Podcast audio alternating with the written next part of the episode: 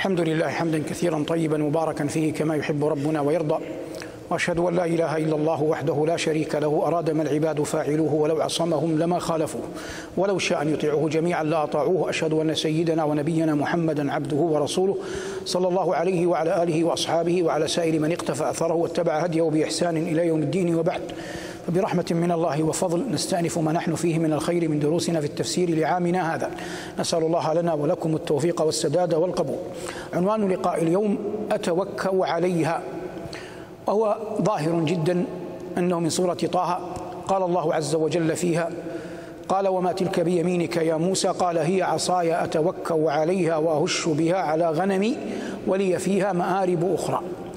وأذكر أننا في سنين مضت ودروس خلت بينا كثيرا من المراد من هذه الآية من هاتين الآيتين الكريمتين وقلنا في أول لقاء لنا في هذا الجامع المبارك أننا نعمد في هذا العام إلى أحيانا إلى بعض الآيات نفسها لكن قلنا إن عظمة القرآن غالبة فيمكن تدارس الآية من طرائق عدة.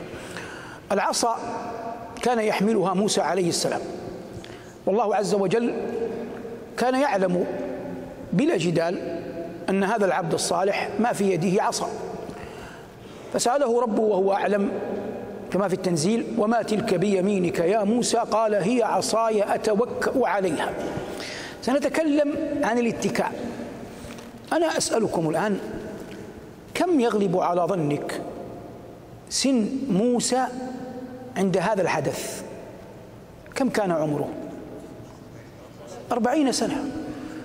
وهذه الأربعون وقت وقت الشدة. والله يقول عنه ولما بلغ أشده واستوى آتيناه حكما وعلما. فموسى عليه السلام حينها لم يكن بحاجة في بدنه أن يتوكى على على عصا. فقد كان في سن الأربعين وخبره مع الفتاتين. كيف صنع بالغنم حتى أوصلهما إلى مورد الماء وهو الذي جعل العبد الصالح والد الفتاتين يعجب به ويجعله أجيرا عنده ويزوجه إحدى ابنتيه. ما فيه من قوة وإلا يوم ذاك موسى لم يكن نبيا. واضح الآن؟ فالاتكاء بمعنى الضعف والعجز والحاجة إلى العصا منتف في أمر موسى. ومع ذلك قال كليم الله ونجيه وهو يخاطب ربه قال أتوكأ عليها قطعا تعينه بعض الشيء خاصة عند صعود الجبال. لكنها كذلك تذكره أنه مسافر تذكره أنه مسافر وأنه شاء أم أبى ككل أحد سيلقى الله عز وجل لا لا محالة. لأن العصا كانت في الزمن القديم أمارة للمسافر. ولذلك العربي يقول فألقت عصاها واستقر بها النوى كما قر عينا بالإياب المسافر فكان طرح العصا دليلا على عودة المسافر من من سفره. فنبي الله قال أتوكأ عليها. هذا التوكؤ الاتكاء يأتي أحيانا لحاجة وأحيانا يأتي لضرورة وأحيانا يأتي للمتعة. كم؟ لحاجة أو لضرورة أو للمتعة. فأما لحاجة فقد ثبت في الصحيح من حديث جابر رضي الله تعالى عنه وأرضاه أنه قال شهدت مع النبي صلى الله عليه وسلم صلاة العيد فبدأ بالصلاة قبل الخطبة ثم خرج متوكئا على بلال وخطب الناس. فالنبي عليه الصلاة والسلام لم يصلي العيد في مسجده. ومسجده فيه ماذا؟ شيخنا المسجد فيه إيش يسمونه؟ منبر. كان فيه منبر لكن المصلى ليس فيه ليس فيه منبر. فهو صلى الله عليه وسلم يقف على المنبر يتكي على رمارة المنبر يخطب. لكنه لما خرج إلى المصلى لم يكن هناك منبر. فخرج بعد أن صلى قام متكئا على من؟ على بلال. متكئا على على بلال. يعني هذا الذي قد يفهم من الحديث. واضح؟ فاتكى على بلال. هذا الاتكاء ليس ضرورة ليس ليس ضرورة.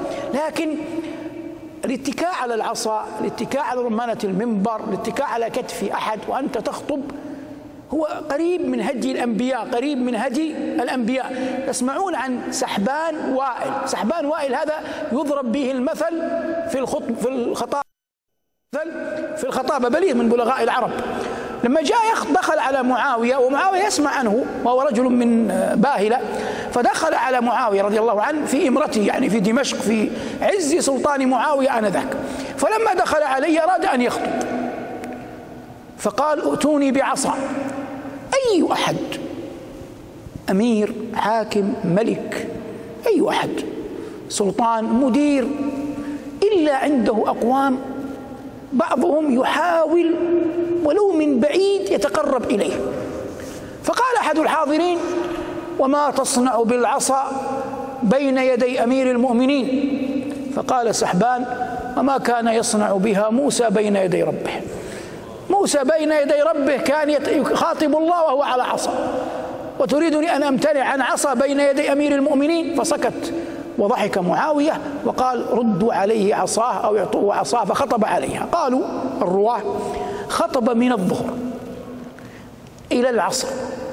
ما تنحنح ولا أعاد كلمة قالها ولا خرج من موضوع حتى يستوفيه.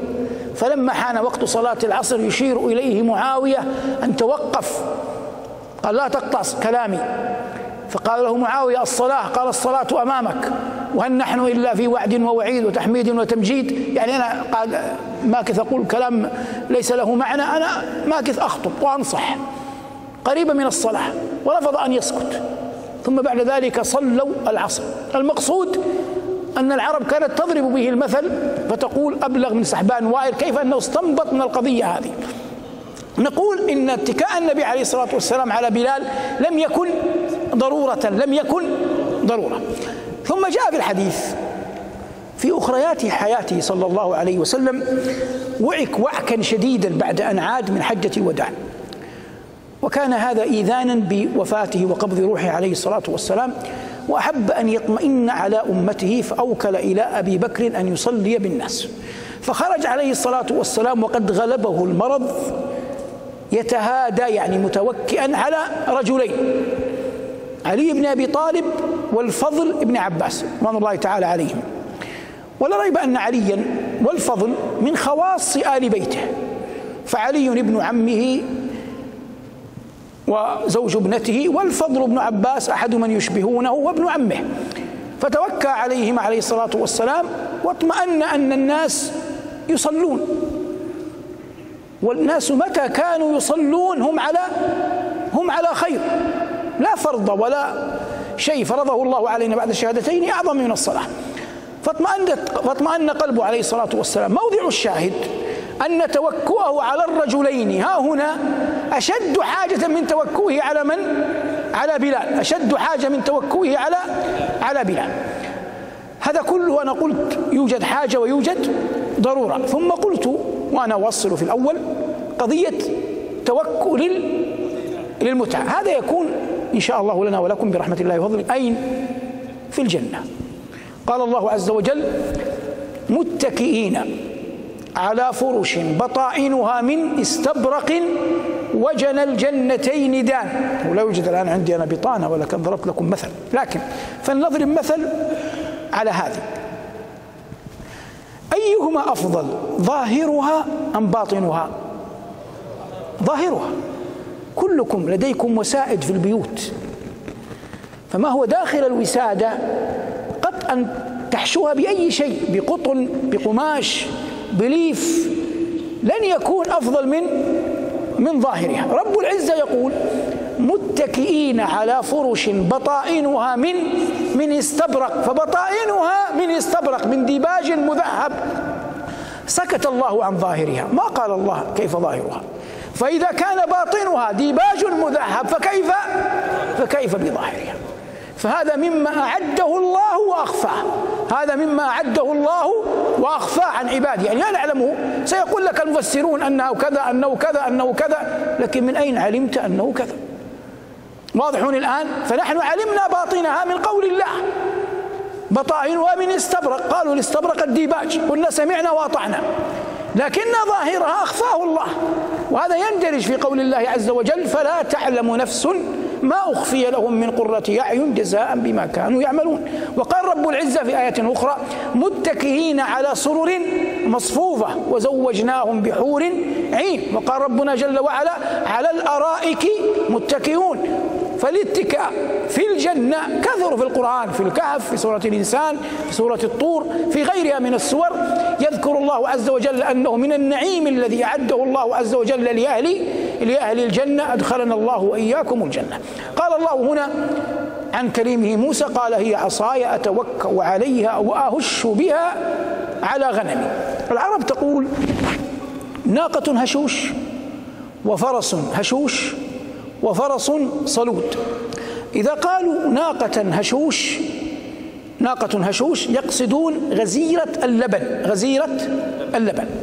وإذا قالوا فرس هشوش يقصدون قليل العرق قليل العرق.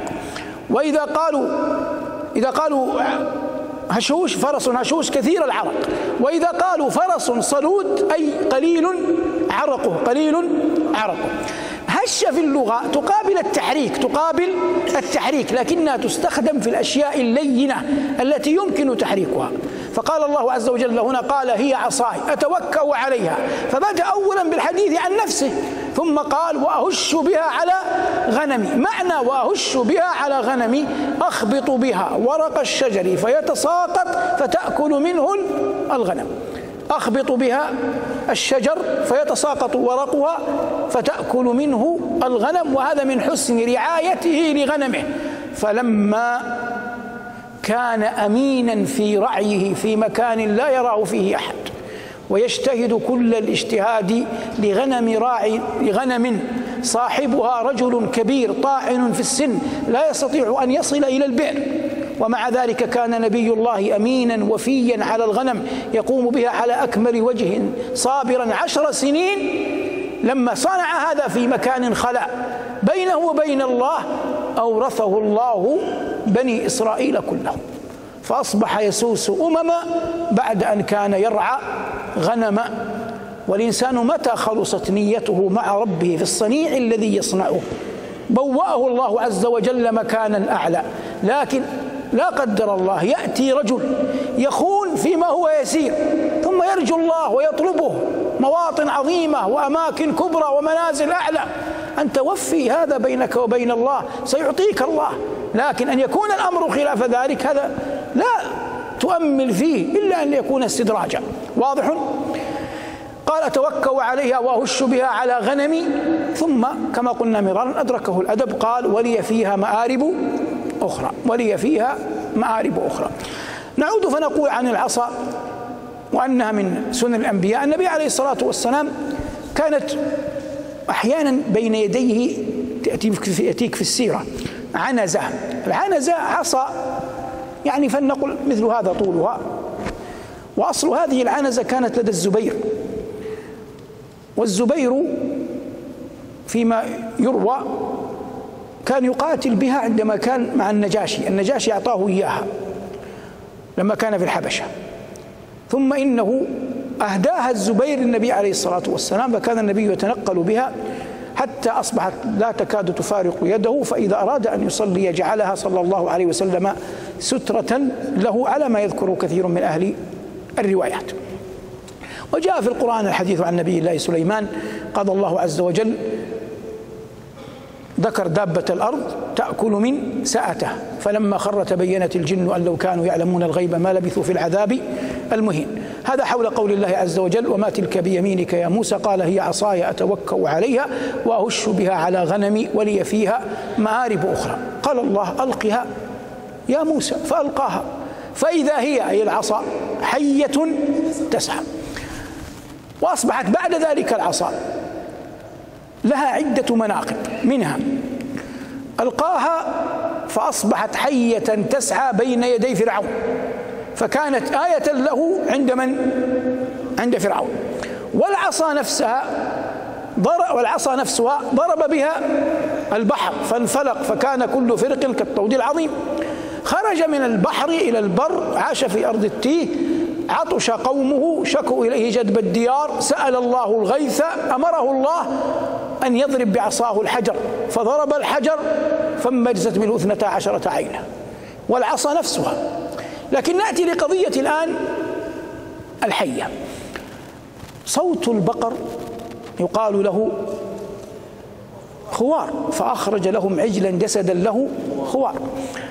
وصوت الغنم يقال له غثاء. أنا الآن أسألكم صوت الحية ماذا يقال له؟ ينبر إذا كان من فمها يقال له كما قلتم فحيح وإذا كان من جلدها وهي تمر على الأعشاب يسمى كشيش يسمى كشيش. فصوتها من فمها يسمى فحيح وصوتها وهي تحتك بالعشب لأنها ممن يمشي على بطنه يسمى كشيش. وهي في عمومها يضرب بها المثل في العداوة يضرب بها المثل في العداوة. وفي الحديث ما سالمناهن منذ أن حرب منذ أن حاربناهن. يضرب بها المثل في العداوة. ولذلك نبي الله لما ألقاها أي العصا وأضحت حية فر. لأن مثل الحية لا يقابل. وهو يعلم أنه قد جبلت النفوس في الطبع على أنها عدو. والله عز وجل أخبر عن فراره فناداه ربه أقبل ولا ولا تخف. فعاد وأخذها وهي حية فانقلبت في يده عصا كل ذلك بتقدير الله العزيز العليم حتى قال الله عنها في آية عظيمة فإذا هي تلقف ما يأفكون. هذا حول قول ربنا جل وعلا في خبر نبيه ونجيه كليمه موسى بن عمران قال هي عصاي أتوكأ عليها وأهش بها على غنمي ولي فيها مآرب أخرى والعلم عند الله وصلى الله على محمد وآله والحمد لله رب العالمين.